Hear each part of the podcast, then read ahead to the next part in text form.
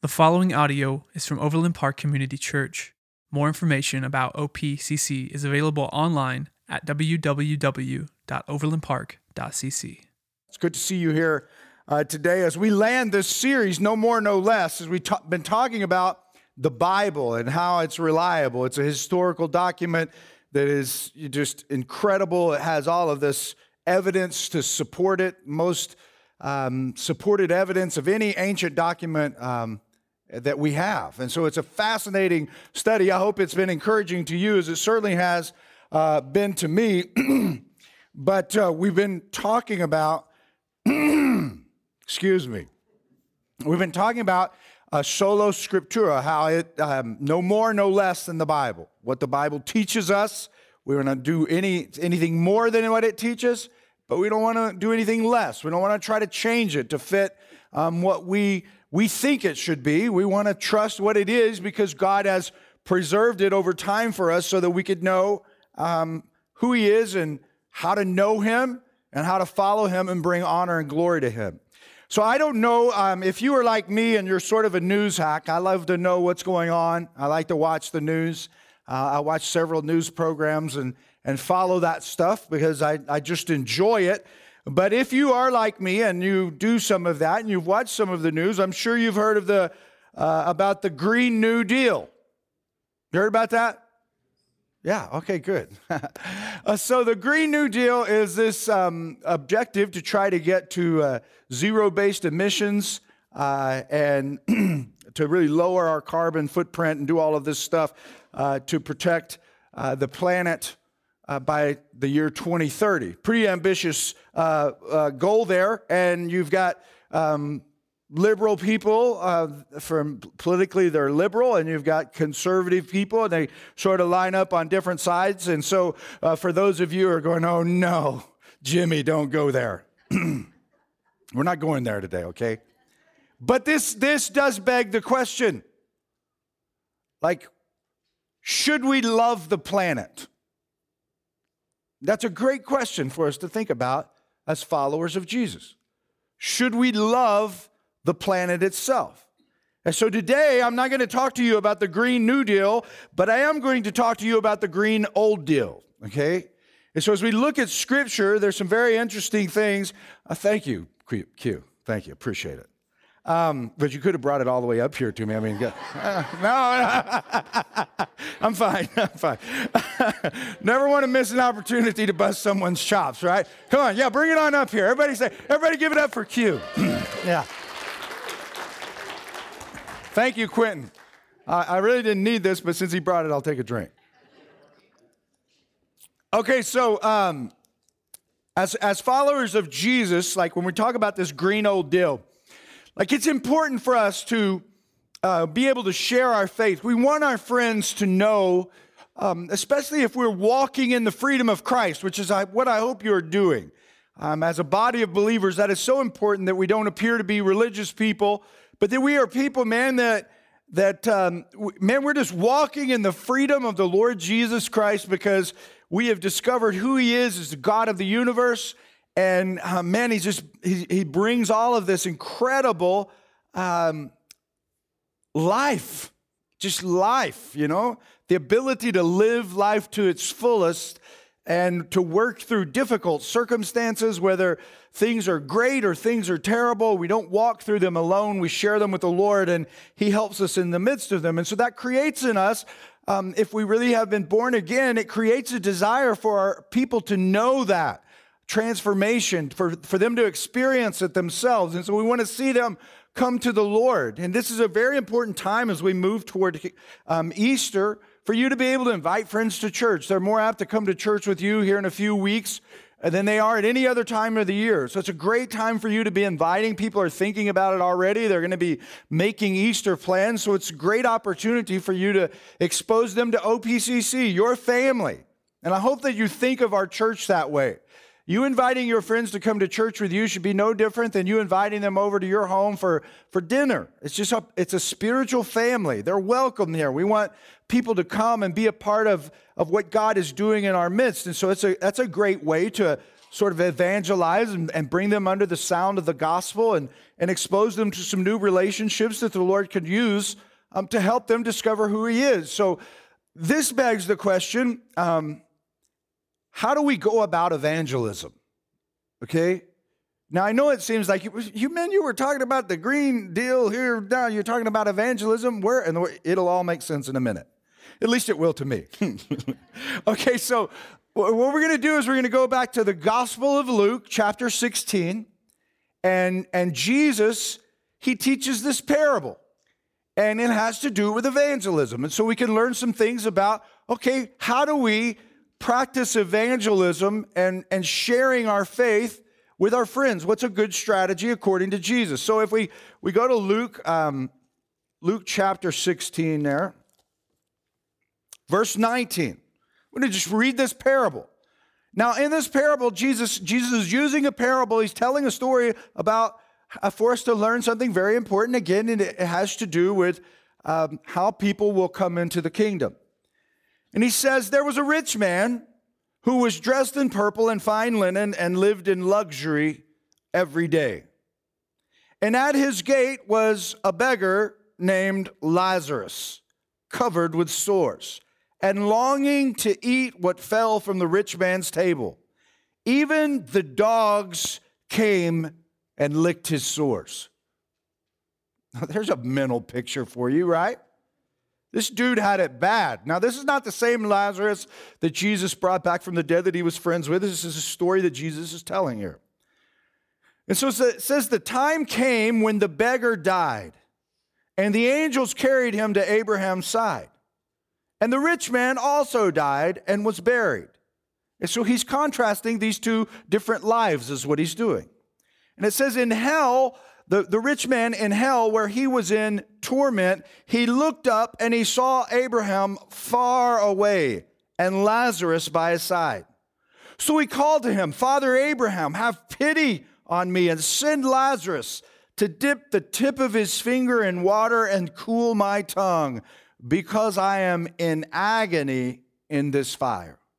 so, one of the things we can see very clearly that Jesus is teaching is that no one faces annihilation at death. We are all eternal beings, and there's a destination that each person will go. And so, this person went to the place that all of you want to avoid. Amen? All right, yeah, I hope you can get an amen there. Golly. and so it says, uh, so he's, he's calling out. He can see and he's in, he's in torment. He's in agony. But he can see over on the other side.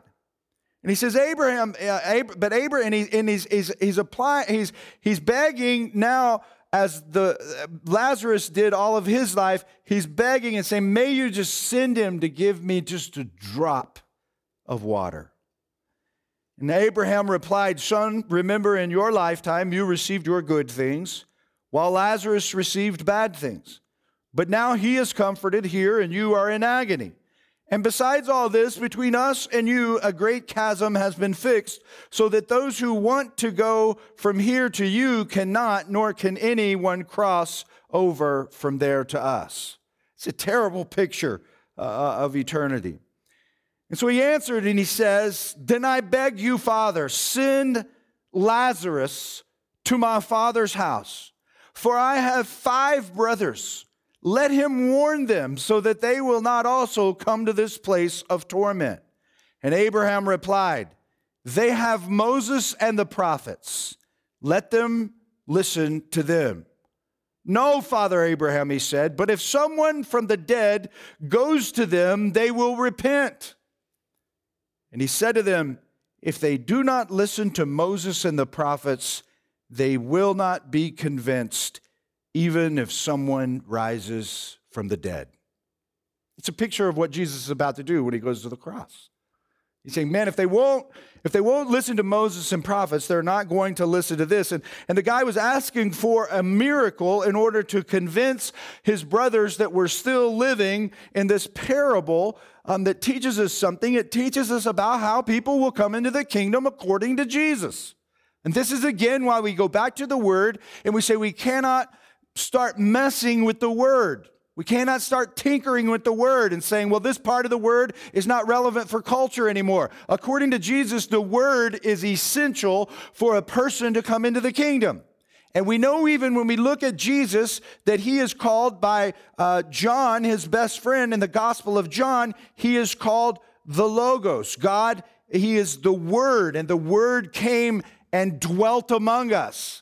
He is the Word incarnate. What does that mean? It, it means that all that we learn in the Bible is found in Jesus in human flesh. And so, with the Word, in that sense, we can see that we know a, a lot about um, theology and who God is from the Word. And so we have to realize that the Word is the key to unlocking evangelism because if people will not listen to the Word, they will not listen to miracles. That's basically what Jesus is saying. If they're not going to listen to the miracle of the Word, they're not going to listen to the miracle of a person who rises from the dead. And that's exactly what we have in our culture today is that people not only we look at them and go they're not they're denying the resurrection of Christ, they're denying the very word of God. And so Jesus said this very thing would be a problem when it comes to evangelism. So that tells us that the, the word is the key to unlocking evangelism in someone's life. And as I think about my own life, I think about the importance that the word played in my, my commitment to the Lord.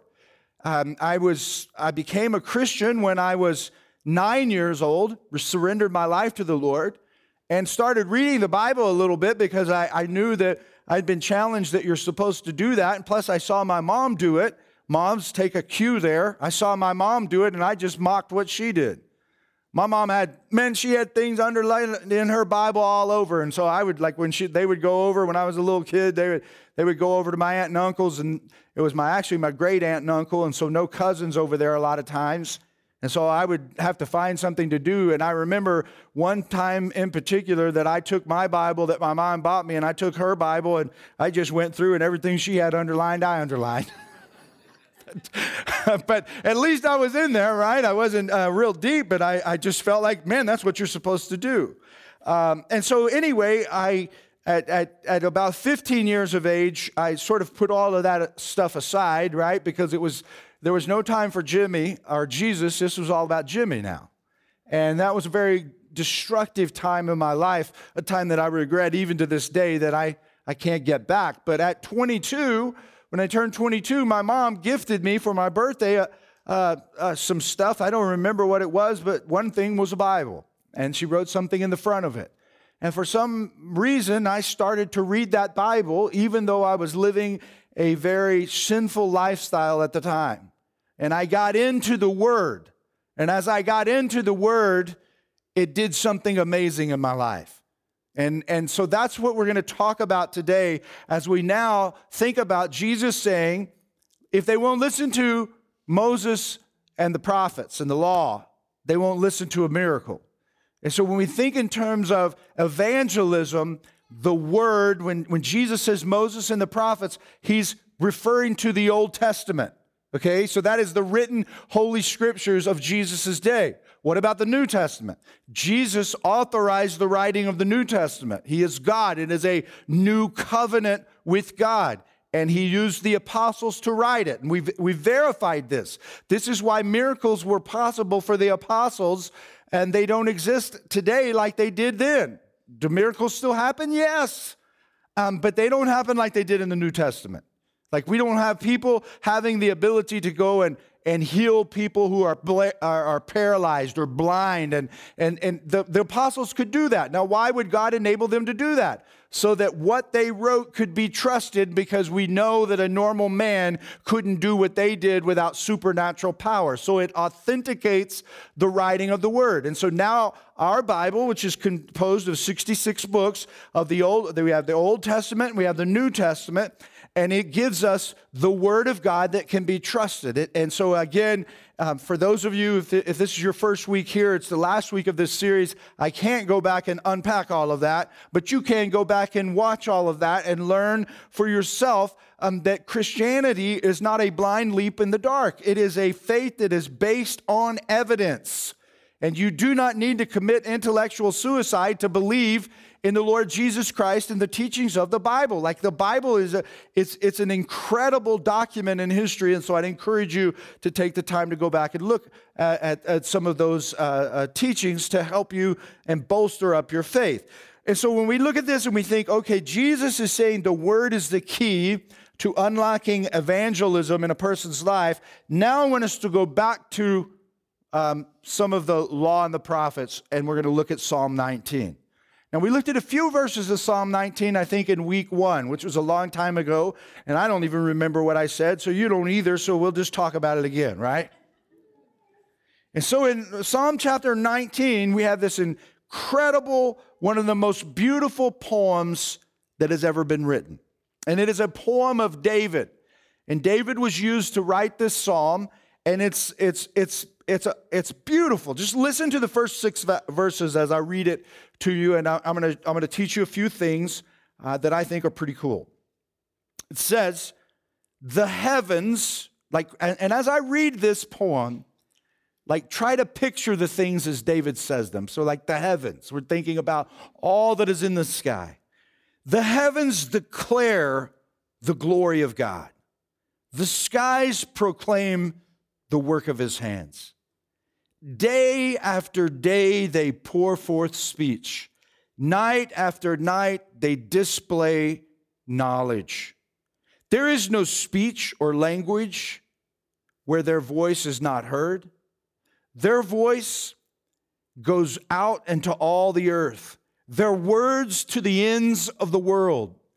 In the heavens, he has pitched a tent for the sun, which is like a bridegroom coming forth from his pavilion, like a champion rejoicing to run his course. It rises at one end of the heavens and makes its circuit to the other. Nothing is hidden from its heat. And so when we look at this, we take these first six verses of Psalm chapter 19, we, we deal with the question about should we love the world? And the answer is we should love the world because it is God's general revelation and it points to Him. Like God created the world. And as we look at the world and as we look at all of the creation in it and all of its beauty and all of its splendor, this is general revelation that consistently points to God, regardless of where you're at on the planet. So a lot of times we look and we go, well, what, what about people who don't have churches on the other side of the world? They have a moon. They have sun, the sun. They have stars. They have birds. They have all of God's creation. And according to Psalm 19, that it, it, it there's no speech in it, but it, it, it continues to declare um, day after day, it pours forth speech. Night after night, what does it do? do? It displays knowledge. And so it's teaching us about God if we will just look at creation itself. And David uses the word here. Um, when he talks about God, he says, The heavens declare the glory of God. He uses the Hebrew word El. And it is only used once in these first um, six verses. He only uses it one time. And it is the most generic name that you could use for God.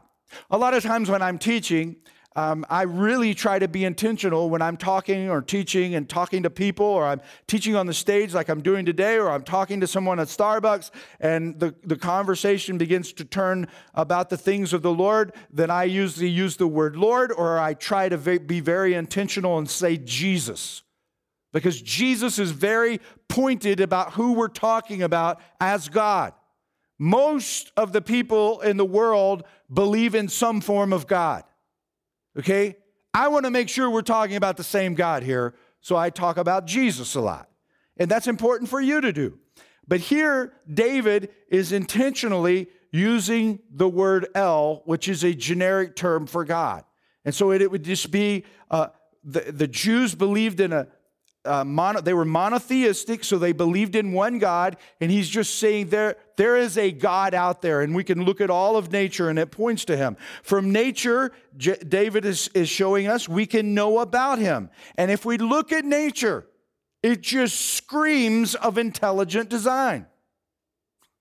It screams it. Like you, you just look, man. You, you hold a newborn baby and you watch that baby come out of the womb and it will blow your mind. Five times it's happened to me. The first time, like I was not prepared. And it's a total transformation of, the, uh, uh, of a human being when that happens to you. It just, it's mind boggling to watch a, a new baby come into the world. It, it's mind boggling to watch a new animal come into the world. I remember um, when I think on my 10th birthday, my, my dad had cows, and we had a, a, calf that was born on my birthday, and I watched the birth with binoculars laying out in the pasture. Just blew my mind. Uh, you can you can go fishing and catch a fish and pull a fish out of the water and just look at it and think, well, this must have been an accident. Not.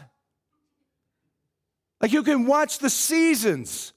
Watch the trees come to life right now. Watch them all pour forth the speech of new life. Watch them scream at us about the resurrection as they begin to leaf out and everything turns green. And you can, you can watch the sun rise in the morning and you can watch it set in the evening. And you can just, like, you, you, you've got to look at it and go, man, there is, there is something behind all of this. For a person to come to the conclusion that there's nothing behind it, I just, like, I, I can't even fathom how you would do that. My mind won't let me go there. Um, even, even scientists now must come up with a theory that says there was something that started it all. They call it the Big Bang. And then all of a sudden, they seem to be incredibly intelligent. But something had to start that. And so we look at the world, man, and we can see something is behind this. Like something, I can look at my own life, I can look at my own body, I can look at my own self and see how intricately I'm designed. And see, man, there is a designer behind this. There's so much in the world that just continues to scream at us that God is real. And that's what David is saying in these first six verses. The heavens declare the glory of God, the skies proclaim the work of his hands. Day after day, they pour forth speech. Night after night, they display knowledge. There is no speech or language where their voice is not heard. Their voice goes out into all the earth, their words to the ends of the world. In the heavens, he has pitched a tent for the sun, which is like a bridegroom coming forth from his pavilion, like a champion rejoicing to run his course. It rises at one end of the heavens and makes its circuit to the other. Nothing is hidden from its heat. David said, man, just look around. Just look around and think about it for just a moment, and you can see that God is speaking to us from creation. And so we should love the world because it, it points us to the one true God. But then in verse 17, there is a changing of gears. Things are shifted dramatically. And if some have studied this passage and they, they see the shift and they believe um, they've tried to uh, like propose that this should be two different psalms because they're so different. But David is intentionally, through the inspiration of the Holy Spirit, he's, he's going through it, he's, he's doing something, he's writing about something much like um, uh, the Apostle Paul wrote about and Peter wrote about when it says all prophecy is not, it's not a, it's not a matter of a man's doing, um, that it comes from God. Uh, Paul says that it is God breathed, that God is behind the man. And so, probably David, when he's writing this poem and he's captivated and the Holy Spirit is, is moving in his life, he doesn't even realize how important what he's about to write as he shifts gears is. Because now he's going to shift in verse 7 and he's going to teach us something very significant about um, the specific revelation of God. So he starts to move from creation to talk about the very word of God, the law of God. Listen to what he says. There's incredible parallelism in, in, um, and, the, and the rhythm in this um, psalm. The law of the Lord is perfect, reviving the soul. The statutes of the Lord are trustworthy, making wise the simple. The precepts of the Lord are right, giving joy to the heart. The commands of the Lord are radiant, giving light to the eyes. The fear of the Lord is pure, enduring forever.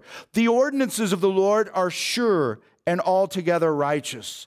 They are more precious than gold, than much pure gold. They are sweeter than honey, than honey from the comb. By them is your servant warned. In keeping them, there is great reward. Who can discern the errors? Forgive my hidden faults. Keep your servant also from willful sins. May they not rule over me. Then will I be blameless, innocent of great transgression. May the words of my mouth and the meditation of my heart be pleasing in your sight, O Lord, my rock and my redeemer. Here's the second takeaway we should love the word more than the world because it introduces us to God. So, yes, we should love the world and we should look at it and care for it. And we should do all that we can to preserve it and protect it and be good stewards. As a matter of fact, the, the word even teaches us to do that. When God created the first humans and he placed them in the garden, he said, Be fruitful and multiply and subdue this. Like, be over all of this, manage it. That is the original intent from the God of the universe. We should be people who are concerned about the environment because it points to him, it is his creation. But we should love the word Word more than the world because it introduces us to Him. And remember how we talked about specific re- revelation that God gives us, how through history and through writing, He has preserved specifically who He is and what He's like through this nation of Israel. And part of it is what we've just read. And, and David says that we are to love the Word, the law and the prophets, because it points to God. Here, David shifts gears in the word that he uses for God. He no longer is using the word El, which, uh, and he doesn't move just from El to Elohim. He moves to the word Jehovah. And now he uses the word seven times. And so there's a, there's a shift in what the specific revelation will do. And, and this is the same word, Jehovah, that was used at the burning bush with Moses. Who do I say that has sent me, God? And God speaks to Moses. And remember, Jesus said, if they don't believe the law and the prophets, they won't believe if somebody rises from the dead. And what, what, what does God respond to Moses at the burning bush? You say that I am has sent you.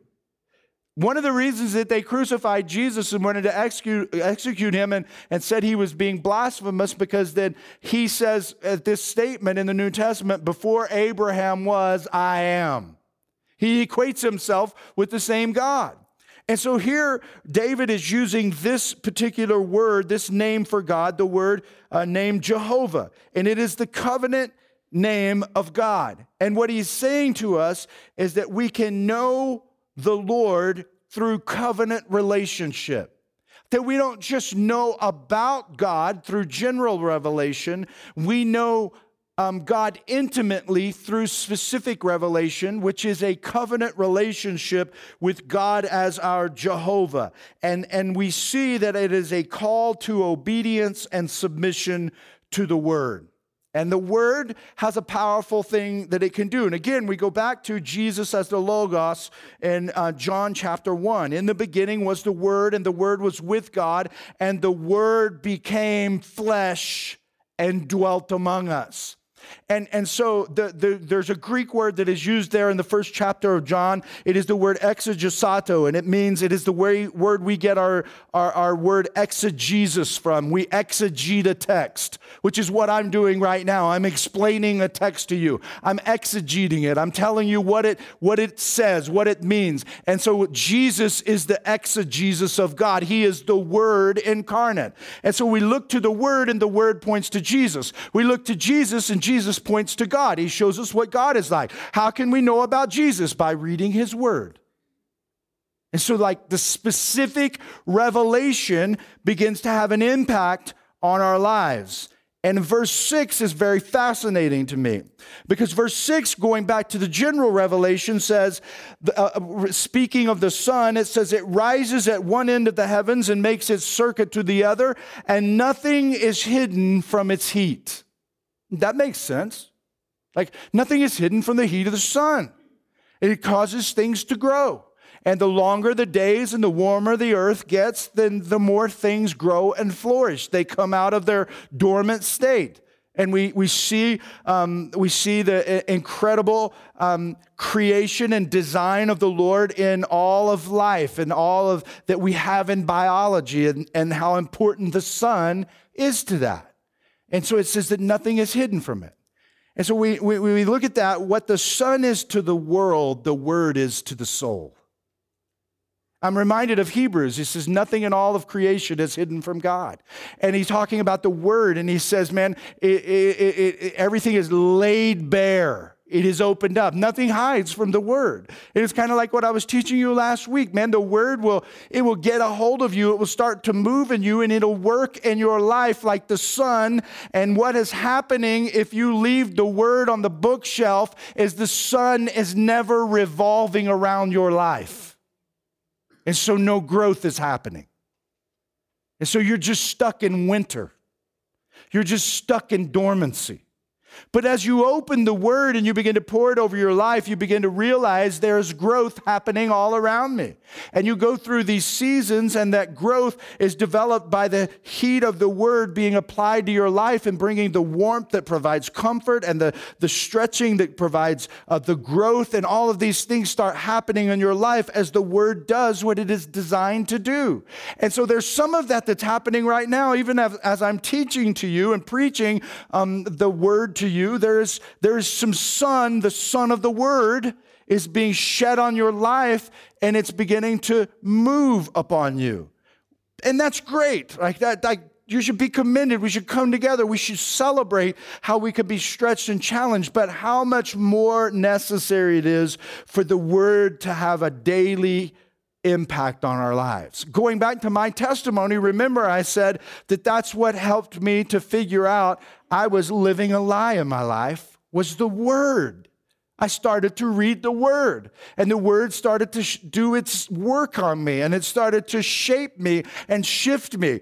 And I've been reading the word ever since. Why? Because it blows my mind.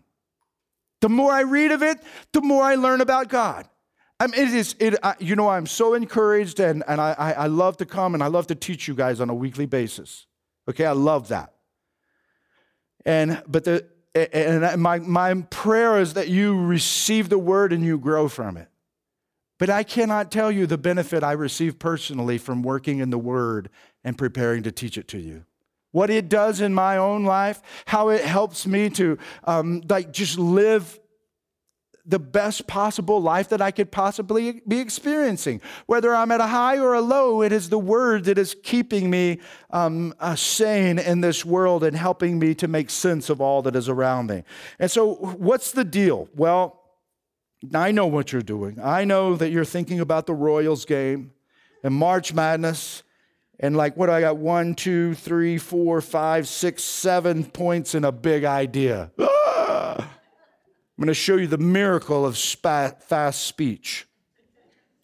All we're going to do is look at what, the, what it says it does. Watch this. Verse 7 The word is perfect and it revives the soul. Like all I've been talking about in my own uh, personal uh, experience is my soul being revived. The, the scripture teaches us that we cannot come to the Lord unless the Lord draws us unto himself. And then there has to be a time of laying our lives down and we are born again. We are born spiritually. We germinate. We are all dead in our sin and trespasses. But as we learn the word and the word is proclaimed and the foolishness, as Paul says, of the preaching of the gospel happens, then people come to know the Lord because the word is being proclaimed over their lives and they're believing it. And so we're not saying we worship the word, we're saying we worship the one the word teaches us about. And as we look at the specific revelation, which is the historical record that God has given us so that we could know him instead of just knowing about him, so we could look at the sun and we could look at the moon and we could look at the plants and we could look at the birds and the animals and all of these other things, and they would tell us there is a creator behind all of this, and it should drive us to a conclusion that we we want to know who that creator is. Well, guess what? That creator has told us, this is who I am. And he is supernaturally preserved for over thousands of years this thing we call the Bible that teaches us specifically who he is. And as we read it, it brings a, a reviving to the soul. And the dead soul that is dead in their sins and trespasses discovers the forgiveness of God and the beauty of Jesus. And we receive him as the personal sacrifice for our sins. And our souls are revived in Christ. And we come to know him. The word is trustworthy and makes wise the simple. Now that I've come to know him with my soul being revived, I have a hunger to know more about him if I know him. Just as I have a hunger to know about someone I'm in love with as my wife, and I want to know more about her, and I want her to know more about me, I have a hunger to see those things happen, then I have a hunger to see more of who the Lord is. And as I am driven to the Word to get that hunger satisfied, I'm reminded of Jesus saying, Blessed are those who hunger and thirst for righteousness, for they shall be filled. And so I am filled and it starts to make me wise, even though I may be a simple person. Caitlin and I had a discussion this week. Caitlin is my second daughter, she is in fifth grade. Our discussion was around the existence and nature of evil and the free will of man. And the discussion was brought up by her, not me. I'm talking to a fifth grader about some of the deepest philosophical questions of humanity. And it is all was wrapped up in evangelism with her friends and her being in the Word. It has taken the simple and bringing wisdom into it. It will teach you how to manage your finances. It will teach you how to be the spouse you are to be. It will teach you how to be a great business uh, owner. It will teach you how to lead in the place of employment that you're at. It will teach you how to be a better mom, a better dad. It will do all of these things. It is the word because it takes the simple and makes them wise. The word is right and makes the heart rejoice. So now, as I've not only been revived in my soul and I'm realizing I'm becoming from a simple person to a wise person because I'm learning about the things of God, my soul can't help but rejoice. And you know what that is a, a, a, an indication of? That that is teaching us the same thing that Jesus taught us that if you abide in me, you will bear much fruit. But apart from me, you can do nothing. So as I sit in the word, fruit will grow in my life. And the Apostle Paul taught us the fruit of the Spirit is love, joy, peace, patience. He lists nine different character traits out there that are all wrapped up in Jesus, who is the Word incarnate. And he says, As I sit with the Lord, the fruit will grow in my life. And David is here saying to us hundreds of years before that the word is right and makes the heart rejoice. It will put joy in me that is unspeakable and full of glory. And that's what makes life livable. That's where the abundant life that Jesus talks about comes in.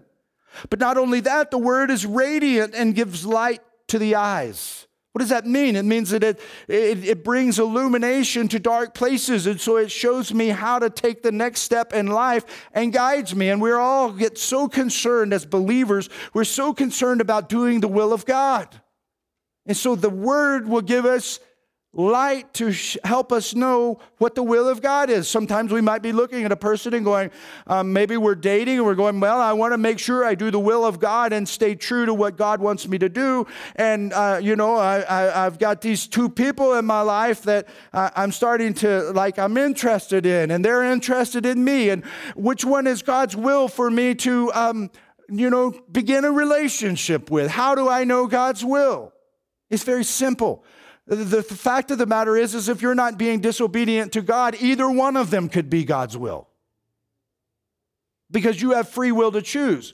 But if candidate A doesn't care anything about the things of the Lord, doesn't isn't a follower of Jesus, and candidate B is, I'm going to tell you that the will of God is candidate B because that is a person who will not be unequally yoked with you and will help you to move through in life. And so we could look at all these different things, and a lot of times there is freedom in our decisions. What the word is going to guide us in is how do we avoid being disobedient and re- rebellious people to God. And sometimes there are multiple choices um, that we could choose, and none of them are wrong. And God gives us the freedom to choose in them as long as none of them lead us into disobedience or we're being disobedient in any of them. And so the word is, is radiant. It gives light to the eyes. And not only in its radiance does it guide us, it, it, it pushes us away from evil. It moves evil away from our lives. The word is pure and endures forever. And by that, I, I think that, that David is just talking about how corrupt things decay. If there is corruption in something, it just ultimately decays. But notice how one of the miracles of the Bible is, is it's still around. Even though people, philosophers throughout the ages have tried intentionally, kings and different leaders have tried to destroy it and get rid of it, and the attack is still being waged today. Change the word. This part doesn't fit our culture. And I say to you, back off. Like, don't touch the word. Like, you're being heretical. And I don't mean you guys, I'm talking about a person, okay? A person is being heretical when they start messing with the Word of God. It has not been messed with since we have gotten it, and that is what makes it so incredible. It is not an encyclopedia, it is God breathed. And when a man stands up and begins to say the church has got it for wrong for thousands of years, we ought to be going, whoa, whoa, whoa. And we're not. Your friends are just diving deep into it. And if you don't learn anything about it, you're never going to be able to make a defense for the hope that is in you. And that is the very thing that the word calls you to be able to do, is to be a responsible person who makes a defense for the gospel and begins to stand up and say, Whoa, you really believe that? Half of the people, I'm convinced most of the people that are just in this aren't really thinking about it. And the reason I've taken six weeks to go through this apologetic series is because I do not want the people that I'm responsible for not to be able to think critically about what they believe. It is very, very important. And the word is pure and it endures forever. It will never pass away. Jesus said it wouldn't pass away. The, the word is sure and it trains us in righteousness. We talked a lot about this last week, but that's the dikaiosune, that what it is about a person that makes them really good. It's true inner goodness, and that only comes from the Lord. And I, I showed you how part of the word out of Second Timothy is to teach us, it trains us in righteousness. It shows us how to be what we are. And so I won't take time today um, uh, to, to go through that one because we already did it last week. And then, and then finally, the word is precious, sweet, and it warns and rewards. That's what verse 10 and 11 say. And so we look at that and we go, man, if I, if I look at it and I see how precious it, precious it is, I see how sweet it is, it will warn me about things that I need to avoid. It'll, it'll show me how to walk. And as I walk in that, it will produce rewards in my life from the Father who is behind it all. And that's what it means to be a disciple of Jesus is that we don't just, we're not just people who go to church. We're people who know the Lord. We're people who walk with the Lord. We're people who yield in obedience. We're, we're people who know that sometimes the Lord asks us hard things to do, and we need brothers and sisters around us to help us to take those steps into that sacrificial obedience and watch the fruit begin to grow in our lives. And so, this is what we can expect from the Word as we eat it daily. And so, the big idea is this the green old deal is God. G O D. The world points to God in general revelation. So we should love the world and everything in it. We should protect the creation of the Lord. We should be people who are concerned about the environment. But more, we should be people of the Word. It's okay to love the world as long as we love the Word more. And if we love the world more than we love the word, we begin worshiping the creature instead of the creator, which is what Paul said not to do in Romans chapters 1 and 2. It's a very dangerous thing and is where our culture is right now. It's upside down. Let me show you what I'm talking about. Millions upon millions of dollars are raised and spent to take care of abused animals, neglected animals. Like millions. Now, should we do that? Sure, they're the creation of the Lord. And so we do those things, and there's nothing wrong with that. I love animals. But at the same time, millions upon millions of babies are aborted every year. Just think about the absurdity of that. The world is upside down. Like we elevate the creature above the creator.